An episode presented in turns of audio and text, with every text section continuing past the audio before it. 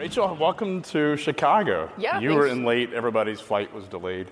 Yeah, mine was only canceled, um, delayed for four hours, so I guess I'm lucky that it wasn't full out canceled. So you're the Business Insider reporter that covers trucking. Yes. And you've had a perspective. It's, I mean, you're new to this industry. You're a female, which is not the typical uh, writer, young female writing for trucking. But, um, and that's been interesting because you've gotten perspectives wi- uh, and, and part of a major media outlet. Right.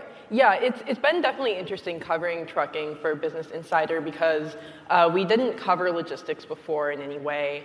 Um, but it's, it's definitely interesting because, you know, in New York, people don't really have this concept that logistics and trucking and all these sorts of parts of the economy are actually why we have anything. Uh, so it is kind of funny kind of to uh, educate some people on like why this is a thing, why this is something we need to track. Because mostly the discussions around finance or tech or these sorts of topics. So I'm really happy to bring in some logistics conversation. Now, how did you get into the logistics beat? It seems like an, an unusual beat for a mainstream media. I mean, frankly, there's only a couple of media outlets that have dedicated, you know, the Journal has dedicated resources. Right. Uh, but Business Insider, it seems like a, a sort of a different fit.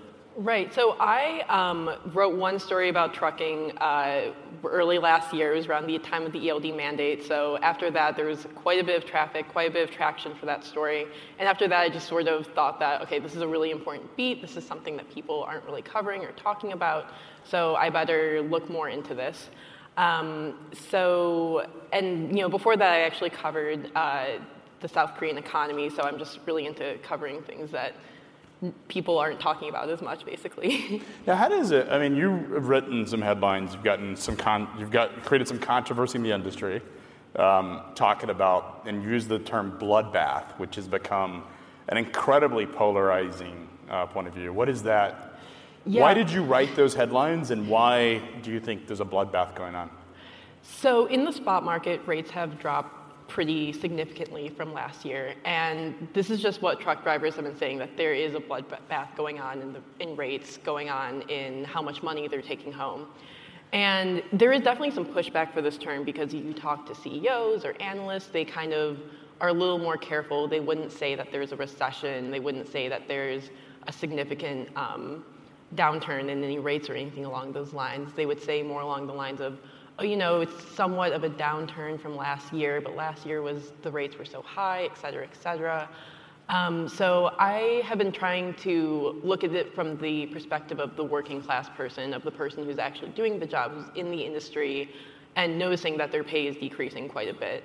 Uh, so that was kind of my motivation for kind of featuring the word bloodbath in my headlines, just because it's not people aren't really talking about this issue. People aren't, I mean, FreightWaves, of- of course, is, but your typical business outlet that covers logistics, they're not talking about how this uh, downturn, how this recession is affecting truck drivers. And you're taking it really from an employment driver point of view, more so than you are from the big enterprise carriers.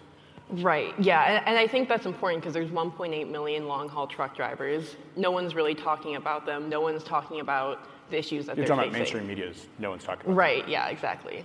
Exactly. The, the, the driver shortage has become also, it seems like that is the term that dri- just fires drivers up, is the, the concept of a shortage. We wrote a piece about the fact that fundamentally there's capacity shortages at times, but to have a fundamental driver shortage is dismisses the fact that ultimately it's a, it's a based on price, supply and demand.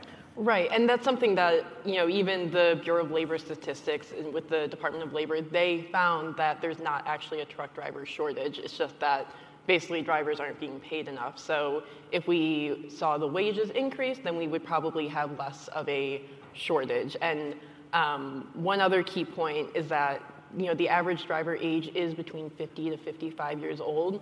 So there is definitely an issue with attracting millennials and Gen Zs to the industry, but that could be solved in many cases by changing the salaries and taking another look at how compensation works. Because it's a hard job. You're away from your home uh, for weeks at a time. You're working 80 hours a week. It's something that people need to be compensated properly for. I mean, do you think it's fundamentally just the, the lifestyle factors that get drivers fired up, or in their view, is it the lack of, in their view, lack of pay? I think it's both. I think it's kind of you know, when, when you kind of looked at uh, folk movies in the 70s and 80s. Convoy. Yes, yeah. yeah, there is always this, like, there is basically a folk hero where the American trucker, and now they're seen as, um, like, uneducated, overweight, all these sort of negative stereotypes now follow truck drivers. And I think that that's kind of a shock for them, especially for those who entered the industry um, in the late 20th century. Uh, they're kind of shocked that now they're no longer the American folk hero. They're kind of like the butt of the joke, basically. But do you think, I mean, uh, drivers that enter the market, do you think that's how they feel? Or do they, do they have this perceived notion when they come into the industry that mm-hmm. it's, they understand the work? Or is your view that they they have a naive or an uninformed perception of what it's actually like. Because I, I, yeah. I, see it from a different perspective. I know how difficult it is for carriers to retain right. and recruit drivers and keep them. I mean, but it seems like that is sort of known, but there's this other narrative out there that's, I don't see the glamorous side. I, I wouldn't think that that would be a, that people would believe that. I, yeah, and I, I, think maybe for older drivers, there is still that glamorous folk hero type of uh, atmosphere around it. But I think for younger drivers, there's not really that's not really a thing anymore. I totally agree with you. I, I it is hard to kind of understand where the glamorous side of it is. But from drivers I've spoken to, a lot of them talk about, you know, I have increased independence. Like I don't have a boss. I'm just on the road. It's just me. Um, and the open road. I see all of America. I see all of Canada. These sorts of things. Um, so it's definitely a different sort of appeal than something that I would look for in a job, but I can sort of understand why they see this sort of appeal of just not having any boss, just being out on the road and it's just them and they so kind of are in control of their own destiny in some way. You write these articles, you got I know because we write them. I, I stopped looking at our Facebook page because it's if we write something that fires them up, they respond. um, but I'm curious, what is it that what is the most, uh, what triggers them the most uh, in terms of the stuff that you write? Is it the bloodbath articles? Is it the driver shortage concept? Like, where are they really getting fired up? What's emotional for them? You know, they're still talking quite a bit about the ELD mandate, which is interesting to me because I thought we all had to comply to that by the end of 2017. Um, so that's something that they still are talking about quite a bit is ELDs. I think just this idea of their rates dropping so quickly. So it seems like in 2018, spot rates were going up so much, a lot of them left their companies and became owner operators. And now that rates have dropped so much, they thought that they had complete control of their destiny as owner operators, as independent business owners, and now it seems like they will have to go back into the company driving or something along those lines. So I think any discussion that threatens their independence, threatens their freedom, that's what really gets them fired up. So last year's ELDs, because now they're being tracked by the government for the first time, is what kind of their understanding. But they're, was. I mean, technically, the government's not tracking them. Yeah, but yeah. I, their I hours are being. Drivers like, are convinced that there's a, a big room at yeah. the ATA that's like monitoring their activity, uh, uh, but we know that's not true. Yeah, yeah. I think just any, it, it changes every year, but any topic that says my independence is getting um, threatened. My way of life is getting threatened because, I mean, kind of what we were saying earlier. I think so many of them get into the truck driving profession just because, um, because they can have independence. Because unlike most blue collar work, um, you're not being tracked, you're not being overseen, you're not having to interact with customers all the time. It's kind of a unique blue collar job, a unique sort of um, lower wage work in that you don't actually have to be beholden to customers, beholden to a boss. It's so I think that's kind of why so a lot, they get streak of independence. yeah, exactly. I mean, what, what, do you find that uh, when you write things that they're most proud of? I mean, I'm sure you get some yeah. some comments that are positive, not just angry. Yeah, I, a lot of them are very happy just that I'm covering the the job of the truck driver. Um, I think they just really like the idea of getting their name out there, um, featuring the, the good sides of the job, featuring what needs to improve. I think they just like any attention because there's really just not that much being done to cover them. And it's a main, I mean, it's a major news outlet with lots of traffic that's actually focusing on their industry. Right. That has, you know, whether they agree or disagree, has a, uh, has a perspective on what's happening and right. actually goes into the story. Right, exactly. But you, I mean, personally, because we're both on Twitter, and I see the back and forth. At times, other media outlets have attacked you, or others, you know, the ATA or other associations have come out, and you have to fend that. How, I mean, being the reporter at Business Insider, do you ever feel like you're on an island? Yeah, in some ways, for sure, because you know most of the, most of my colleagues, most of my coworkers don't really know a lot about logistics. So it's kind of me trying to educate my peers, trying to educate my readers, trying to you know get the conversation going around about logistics and trucking, just like in New York, where people are not really talking about that industry at all. Um, so, but when when other sort of outlets or organizations question my reporting. I think it is important just to engage them in conversation. I think a lot of people, when they go on the attack, they just want to like prove that they have a certain point of view or prove the other side wrong. Um, and I definitely can relate to, I guess, their kind of motivation for doing that. But I think it is important just to step back and say, okay, I see your perspective. Why do you think that? This is what I think. Like, let's try to sort our differences, agree to disagree. Um, just because I mean, I'm, I'm a millennial, I grew up on the internet. I know kind of the mindset people take when they go onto these internet fights, when they go onto fighting in, in the public sphere. Um, so hiding behind a keyboard. Right. Exactly. I mean, you, you had exactly. talked about. Uh, I know one time you had messaged that there was a top ten, an executive at a top ten broker had attacked you personally uh, had you had said something and they just went after you personally. Right. Yeah, that was my first um, bloodbath recession type article. They emailed me saying, you know, something along the lines of like, you should educate yourself more. Like, you should maybe go into an industry that's more like women dominated. Like, you should ask like some of the older guys in your office like what they think about this instead of like writing something. And it was from lines. a company corporate address. Right. Yeah. Which is not smart by them. Yeah, I mean, if you're gonna if you're gonna send me something like sexist and ageist, do it from your Gmail. Don't do it from your company. Be an- anonymous. Uh, so, Rachel, where where is it you find? You know, there's a lot of pride in the industry, particularly the drivers. Uh, oftentimes, this is in in many drivers' mind. This is some of the time where they've had success. They can manage their own life. They don't sometimes have a boss, or at least don't want one, or don't have to sort of report in. Mm-hmm. I mean, where do you find that they're most proud of in terms of like what they're doing and what I mean, messages for carriers? How would they they want to communicate to the drivers? What should they take from what you've learned about? That's a good question. I think if you are a carrier who's looking to recruit, which I'm sure everyone is, um, obviously everybody's pay looking to recruit. Is, yeah, yeah, obviously increasing pay, but that's that's hard. That's easy to say, but hard to do. Um, is you know just increasing that number, especially uh, in today's freight environment. I think speaking to their interest to have, um, speaking their interest to have an independent life, to be able to create their own schedule, to um, you know, not be beholden to brokers or be beholden to other sorts of larger um, the, larger entities. The man or the right? Yeah, they, they are very yeah. against the man, very against the government. it's it's kind of interesting to get to know this kind it's, of They're against the government, sure. but they, if you say anything negative against Trump, they lose it.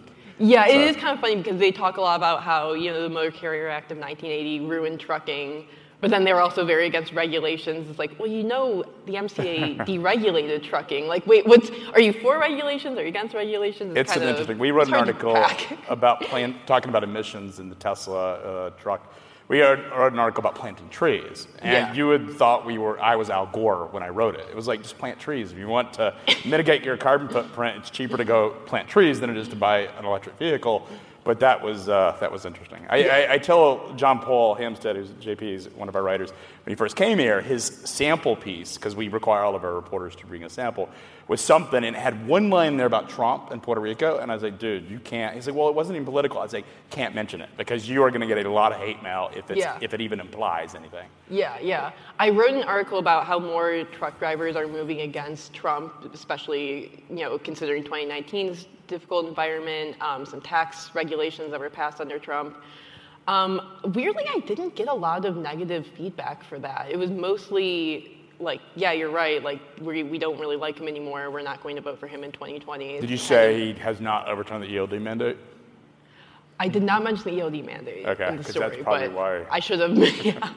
there's, um, you know, a lot has happened in transportation. Uh, there's a lot of stuff around, you know, cannabis has become a really toxic uh, issue for the industry because you have states deregulating marijuana, federal uh, uh, has not deregulated it, and you have drivers that are loaded with cannabis that drive across state lines, and it's created these issues. Have you guys have you guys had covered This is something I wanted to cover, um, especially, it's especially interesting for intrastate because my home state of Michigan uh, just deregulate or uh, legalized recreational marijuana, and obviously Michigan's extremely cold, much like Chicago. Um, um, so it'd be interesting to see where they're going to grow that and how they're going to um, stock those dispensaries in Michigan. Yeah, I mean, it's, it's unfortunate because oftentimes drivers don't even know what they're hauling. But there was Right. a, it's an interesting article that Business Insider covered last week, I think it was, about cross-border contraband, moving across border contraband. And we happen to have the person that got in trouble for moving cross-border contraband here today. I want to invite Jason Gonzalez on stage to sit down with Rachel and I and tell his story about what got him into trouble. So, Jason?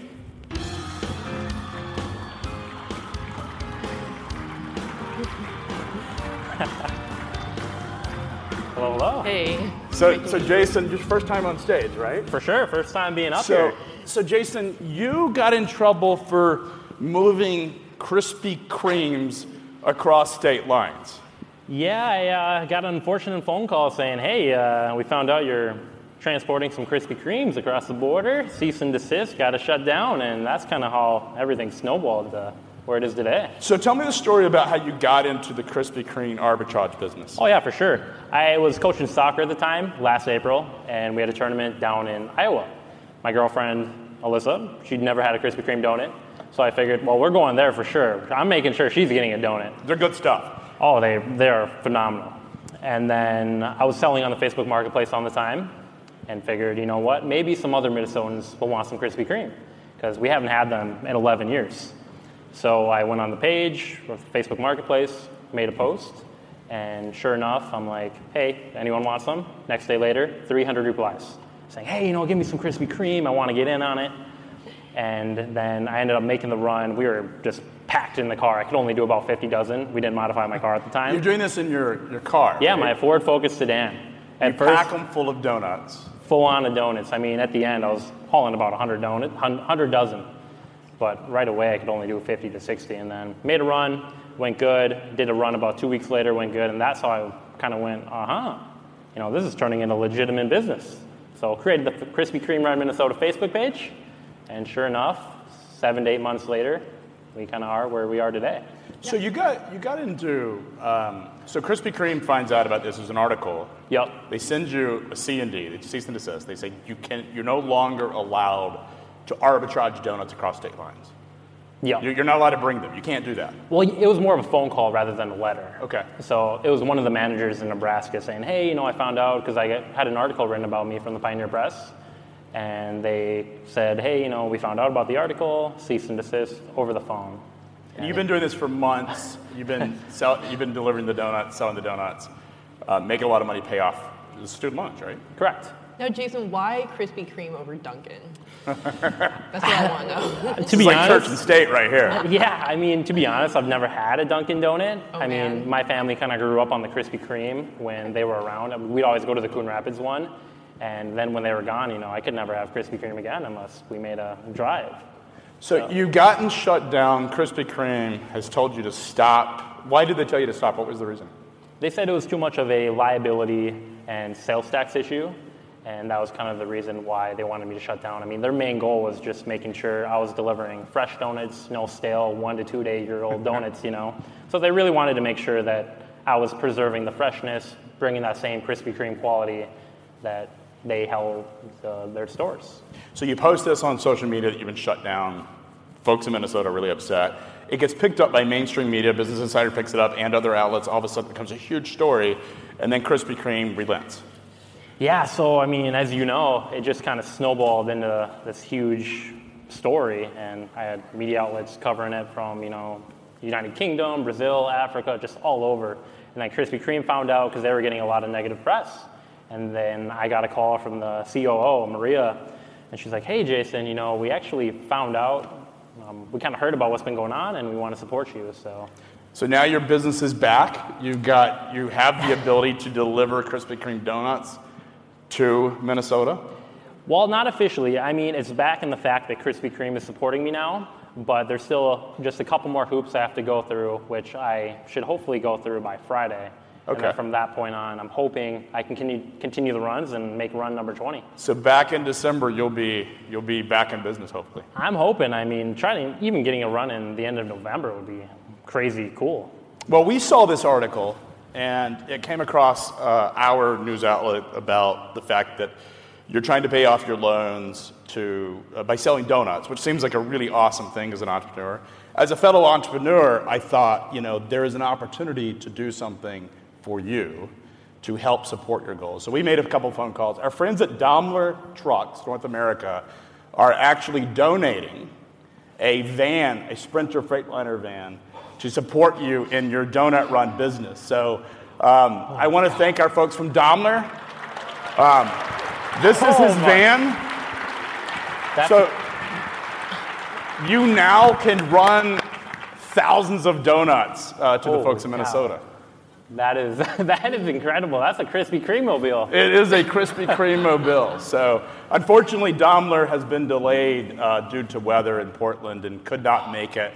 But they send their regards to you, want to support you in your uh, uh, entrepreneurial efforts. Uh, we here at FreightWaves applaud freight all kinds. Donuts are a really important commodity, so keep it up. Um, but let's, uh, as, a, as an industry, this is the type of story we all should be proud of. So, congratulations uh, and best of luck. Thank you very much. I appreciate it. Thank you. Holy cow.